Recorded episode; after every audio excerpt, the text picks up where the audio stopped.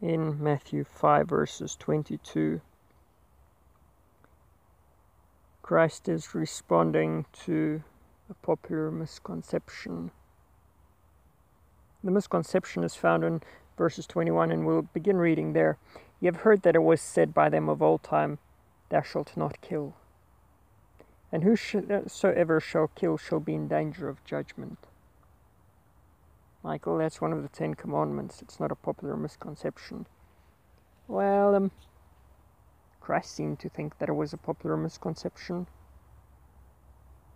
Maybe because we didn't understand what killing meant.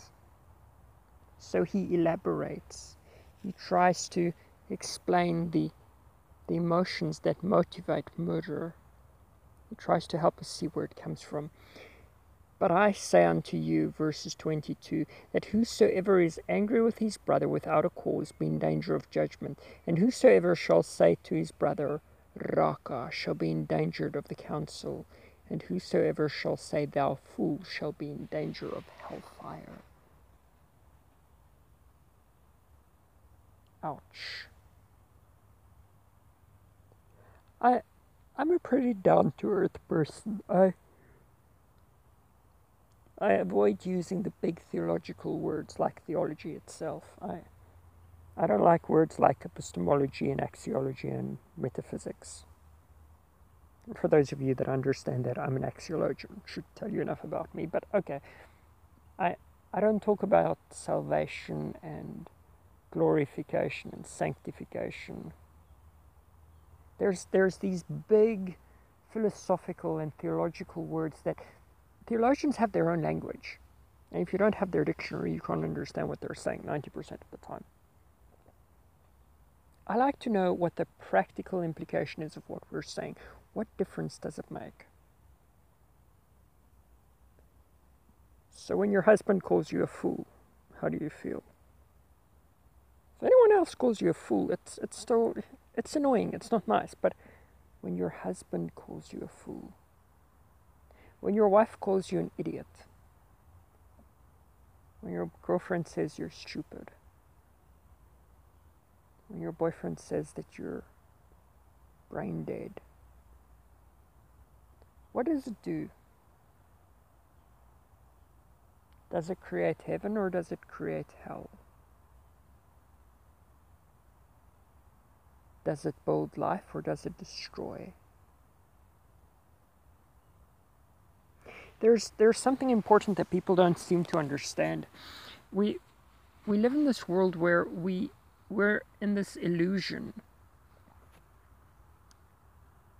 that we can do and say whatever we want to and it has absolutely no effect upon other people.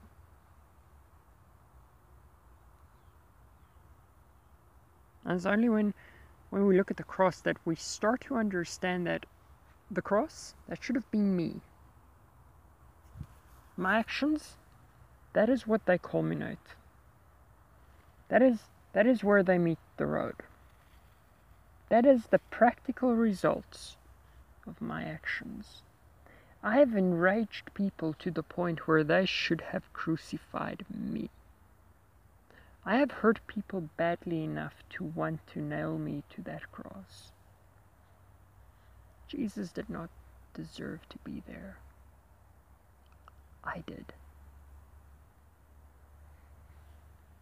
So let us pray. Heavenly Father, I want to get married. I want to have children. I want to be happy. I I can see how how marriage, how relationships, how the things that you created love to be seems really, really special.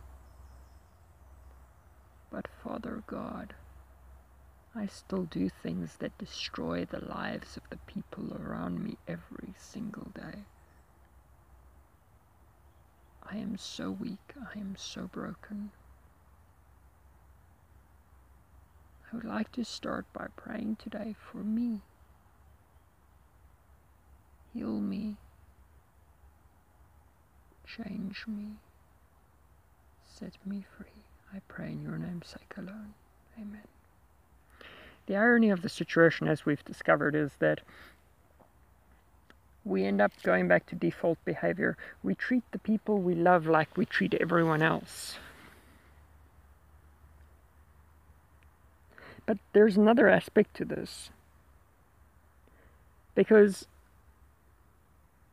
if somebody dresses like a clown, and I don't know the person, then I'm going to walk past the person, smirk, and go, You don't have a sense of style, and move on.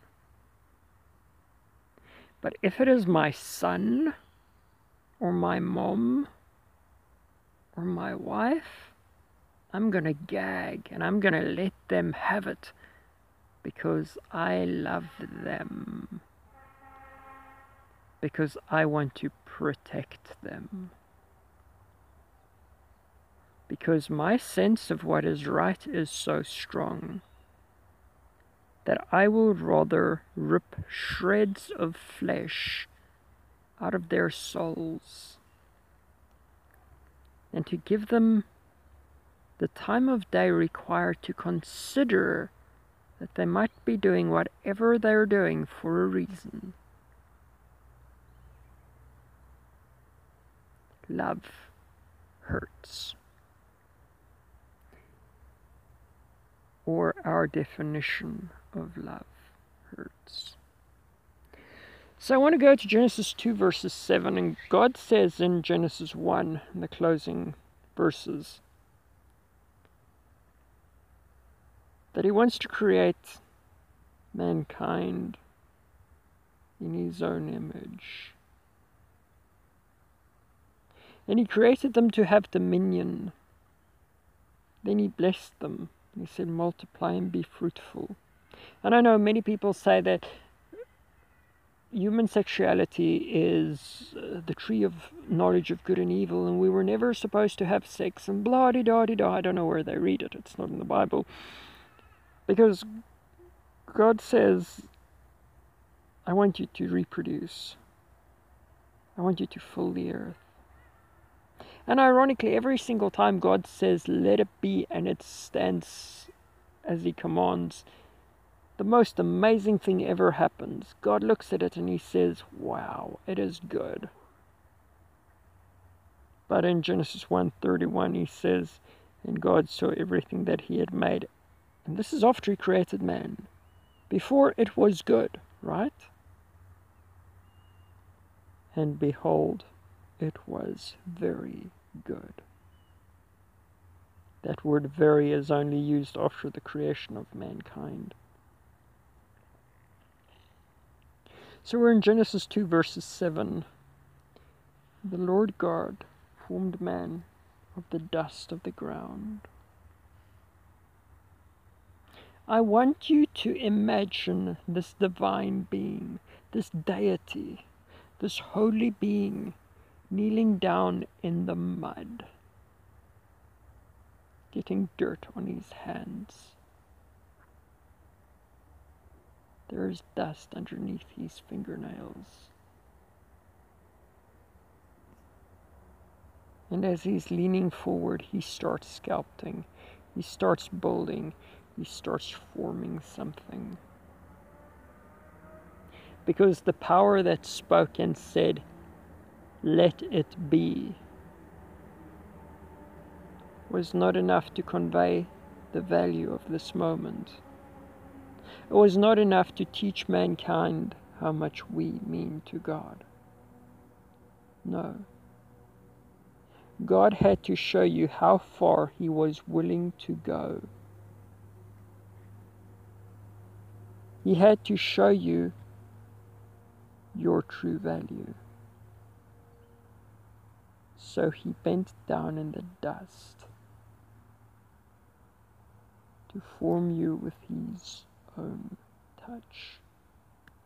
Now I want to focus quickly on one verse in or one word in passing. We'll look more at the Hebrew in Genesis 2 in a future lecture, but let's suffice to say that the word dust has two meanings or two interpretations. The one comes from the word hadama. Yes, it sounds like Adam So, in other words, mankind. Oh, let's just do it right now. Mankind is also known as Hadama. Interesting. So when you're reading from Genesis 2, verses 13, you read, And God formed Hadama out of the Hadama.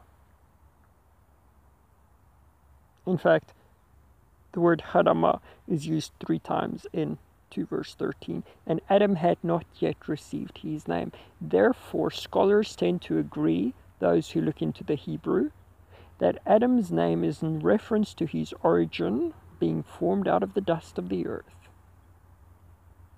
and as a reference to mankind. He is a representative of our species. But the other word for dust is afar, which means rubbish, dirt, dust. So God bends down in the rubbish, in the dirt, in the dust to form you. He could have formed you with his own words, but he didn't. He needed you to know from the very beginning how far he was willing to go so that you could understand how much you mean to him.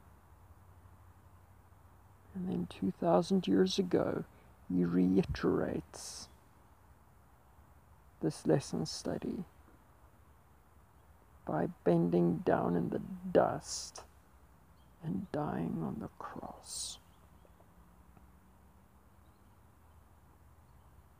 Because you see, when his hands, when his touch was no longer enough to define your meaning, he leaned forward and he breathed his own breath into your lungs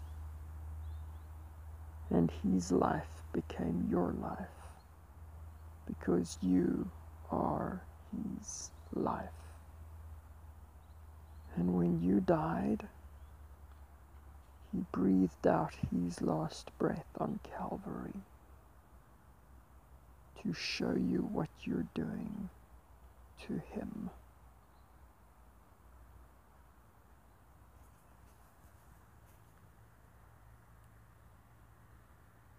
What is love?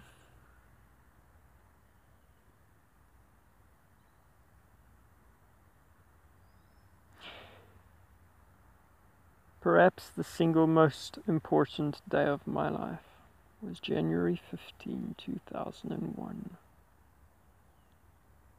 I remember it like it was yesterday. We had got onto buses some hours before.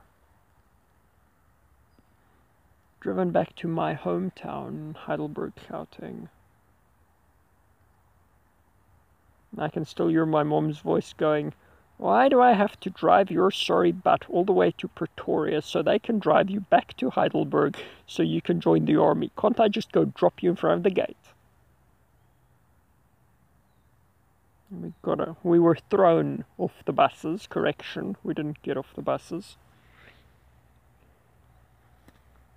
As I got up from the tar road, I realized that I was no longer a little boy.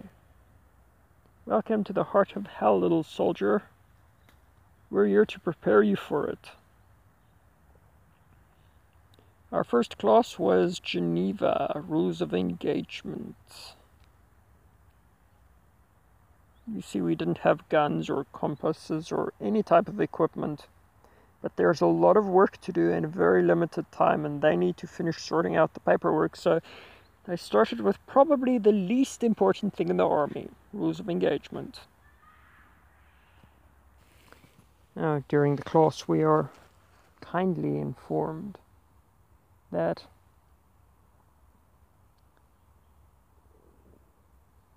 The rules don't really matter. Nobody listens to them.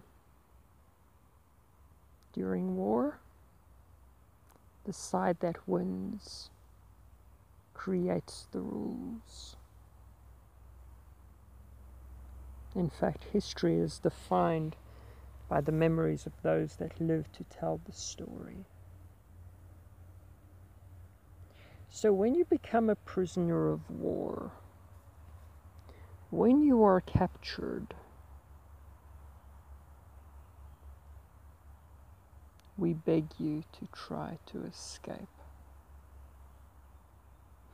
You will be killed while trying to escape, but it will be the shortest and most merciful death.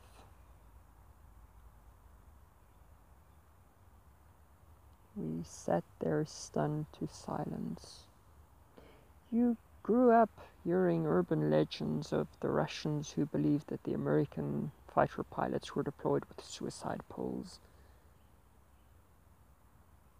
And the American fighter pilots believed that the Russian fighter pilots flew with suicide poles in their backpacks so that they could kill themselves if captured by the enemy forces. It's, it's what you expect of the big bad enemy.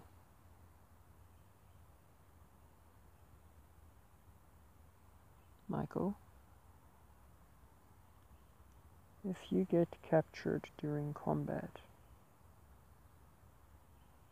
we want you to try to escape.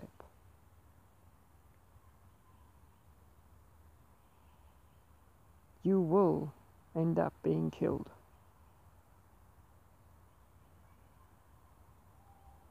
But it is the least painful way to go. Please get yourself killed. I could not believe my ears. This is the 21st century. I am a South African. We have human rights. So my one friend put her hand in the air and went, I'm sorry, Captain. Um, are you telling us to kill ourselves if we get captured? And one man in the back of the room puts his hand in the air. He goes, Captain, Captain, may I? Staff Sergeant Smith. And the sergeant goes, Sure, no problem. boys and girls, you think it's romantic when you tell someone that you will die for them, that you will gladly give your life for them.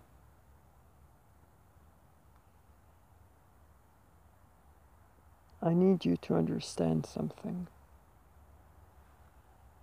I'm not asking you to die for your loved ones.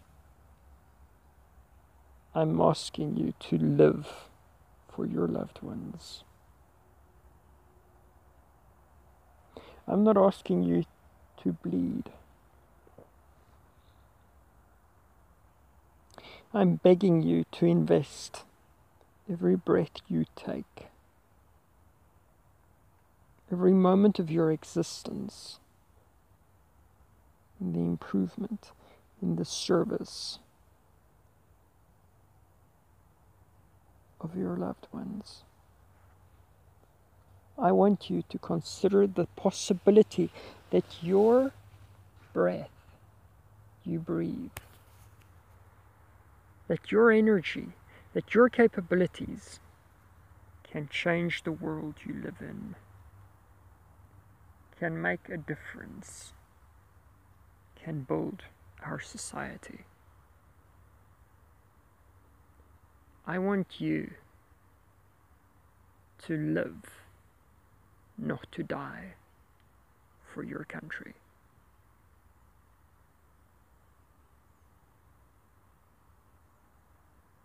What would happen if you were willing to live for another human being? What would happen if you would spend every moment of your existence trying to make someone else happy. And this is why the cross fits into Genesis 1. Because in the beginning, God gave everything. Every breath he breathed spoke color, beauty, inspiration, stability, order into existence. You did not become his breath when he breathed life into Adam. You were his breath when he solidified the ground upon which you were supposed to walk by speaking it into being. You became the air he breathed when he painted sunrises into your skies when he filled your nights with stars. You became his life when he wove together the flower petals to create bouquets of the most tender touch, to show you how tender and caring true love is supposed to be. You see, dear friend, True love is defined by the way God sees you.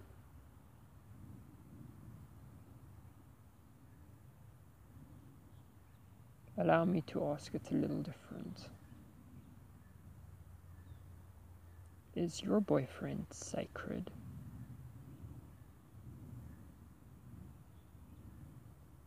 Does your spouse belong to God?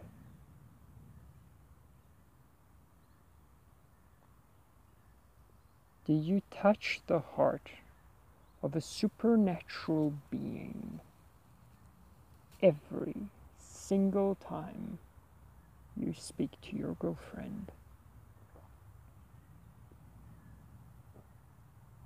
Does the way you think about your child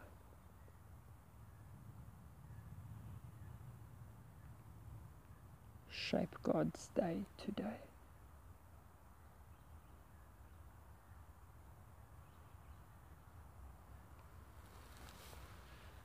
Ouch.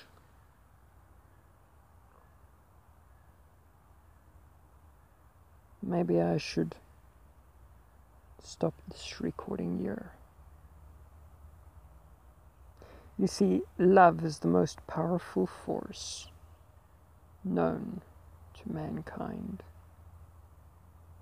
We know that God is love, but what is love really?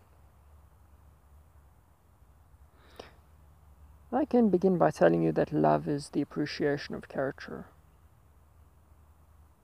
True. That doesn't quite do justice to the theme that we are looking at today. Because while we are looking at divine love, it transcends the limitations of human understanding. And because I cannot fully understand what love can become, should become, wants to be, my limited understanding of love can never do justice to what God dreams to impart into my life through this powerful theme.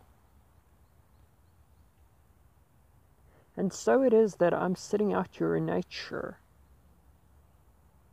staring at the mountains.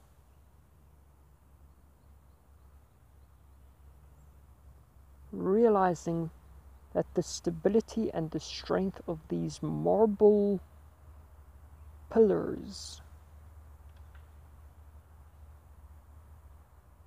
was designed to tell me of the peace the stability, the assurance that you can enjoy in your family life today if you learn to build love upon the principles of God.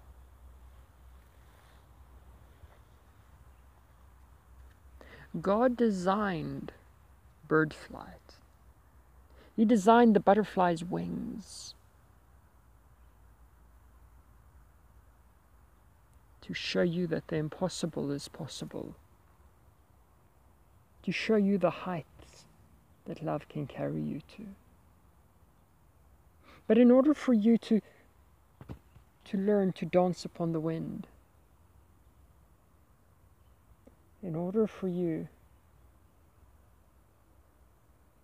to climb through the air and touch the skies, to reach the clouds, you need to learn to see the invisible.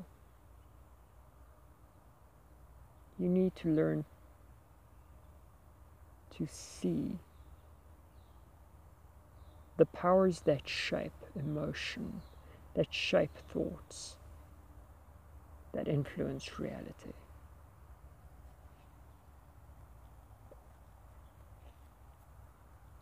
There's, there's a powerful similarity when you compare insect wings to bird wings. They are so tender. These, these gentle emblems of power are so soft. And that is the keys to human growth. That is the keys to the fulfillment of your dreams. It begins with tenderness. It begins with something that is so gentle, so soft, so caring, so understanding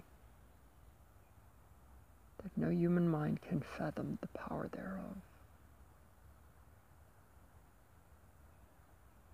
Because true gentleness touches hearts in ways that power and brute force can never. True kindness wins hearts, cuts through darkness, builds peace, creates a sense of trust in a way that armies and soldiers cannot.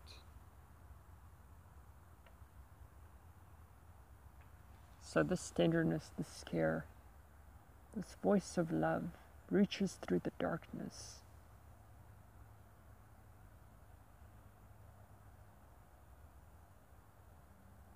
It, it takes hold of the strongest motivation known to the universe and creates a climate in which stability, in which prosperity, in which comfort is possible. He fills the air we breathe with a scent of roses, lilies, orchids. He colors the skies with sunsets and sunrises this God, motivated by love, creates fulfillment, depth, color that nothing else could ever bring. Because only the touch of love could complete creation in the way it did. This beauty was not merely fashioned to be perfect. It was designed to fit into your heart and to change your life. And that is what true love is supposed to be. True love centers around what it can do for you and not what it can get because the more it invests, the more the natural return will become. But the moment it looks at self and asks, What is my reward? I stop giving.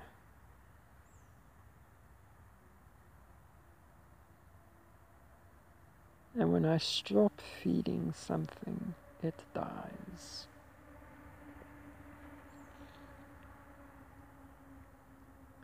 I want to go back to the way in which Eve was created in Genesis 2. So God puts Adam to sleep and he takes out a physical piece of Adam. Why did he have to do that? Why couldn't he merely create another human being out of dust? He's continuing with the imagery. He wants you to understand that there was a part of you, inside of you, that had to be removed to create something that is so personal, so powerful, so special that this being, this person is supposed to become a physical part of you, of your mind, of your heart, of your soul, of your body. This person is to become as personal to you as you are to yourself. Hurting me will hurt my life partner destroying my spouse will kill me. Touching my child will shred my soul. Making me happy will make my children happy. Because you see, in your home, you are supposed to be bone of my bone and flesh of my flesh. So Adam looks at Eve and he realizes that they are supposed to be closer than any human bond can ever create. They are supposed to become one. And he says, A man will leave his mother and his father, and they will become one flesh one body, one mind, one spirit. It's interesting because there are several places throughout the Bible where God says, Cleave unto me. One of these is found in Deuteronomy 4, verses 4. God speaking through Moses, saying, but ye that did cleave unto the Lord your God are alive, every one of you, this day. Wow. Another one, Deuteronomy 10, and we are reading from verses 20. Thou shalt fear the Lord thy God, him shalt thou serve, and to him shalt thou cleave, and swear by his name. 11 verses 22 For if ye shall diligently keep all these commandments which I command you to do them, to love the Lord your God, to walk in all his ways, and to cleave unto him.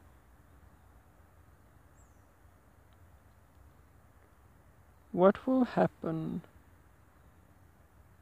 if we cleave unto God? Joshua 22, verses 5. But take diligent heed to do the commandments and the law which Moses, the servant of the Lord, charged you, to love the Lord your God, and to walk in all his ways, and to keep his commandments, and to cleave unto him, and to serve him with all your hearts and with all your soul. Not mere obedience but serving Him with all my heart and all my soul. Cleaving, clinging unto Him for dear life, becoming one with God.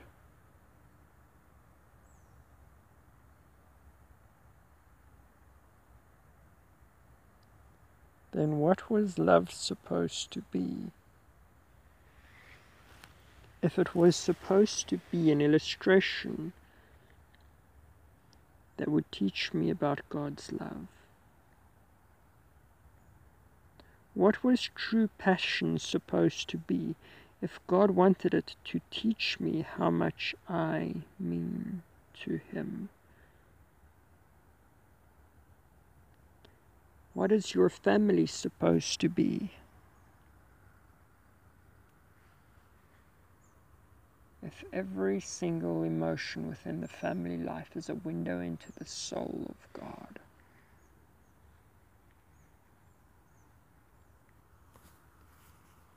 You see, the problem is while I'm thinking about myself, while I'm trying to see what I can get out of my relationship with my wife, with my child, with my parent, I'm living one person's life. But when I cleave unto God, when I start realizing how other people or how much they're worth to Him, when I start seeing the difference that they can make in my lives or in my life, when I start realizing the value of a smile, the true price of friendship, when I start enjoying the conversation of my significant other, when their happiness shows me what true love can accomplish inside my tattered soul. When I start realizing the power of passion, I start living through more than one heart. I become more than one person. I find within my family an extension of what I am supposed to be. And every single smile that lights up my son's face, that penetrates the nightmares of my daughter. Every single song that my wife sings, tune that my husband whistles, every single fulfillment of every single dream in my parents' lives becomes a testimony to the power of love, becomes witness to what God can do in my life today changes the way I see myself, helps me to understand what I can be, what I can do, the difference that I can make, and it creates a sense of fulfillment, of happiness, of completion that nothing else on earth ever can. Love completes the darkest human nightmares and leaves a living oasis in the heart of the desert.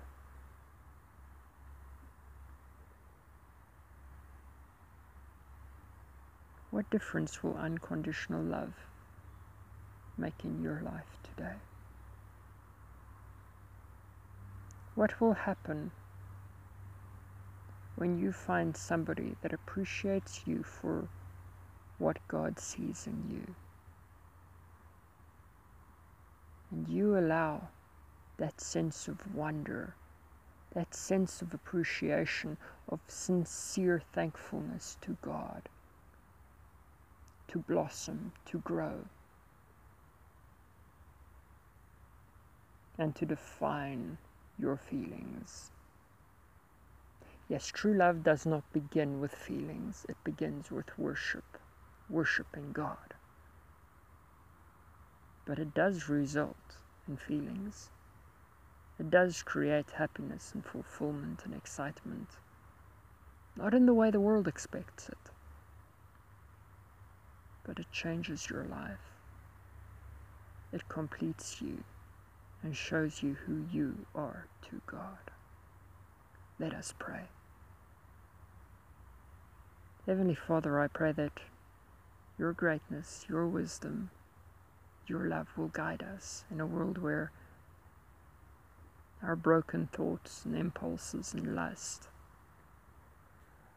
often lead us into minefields.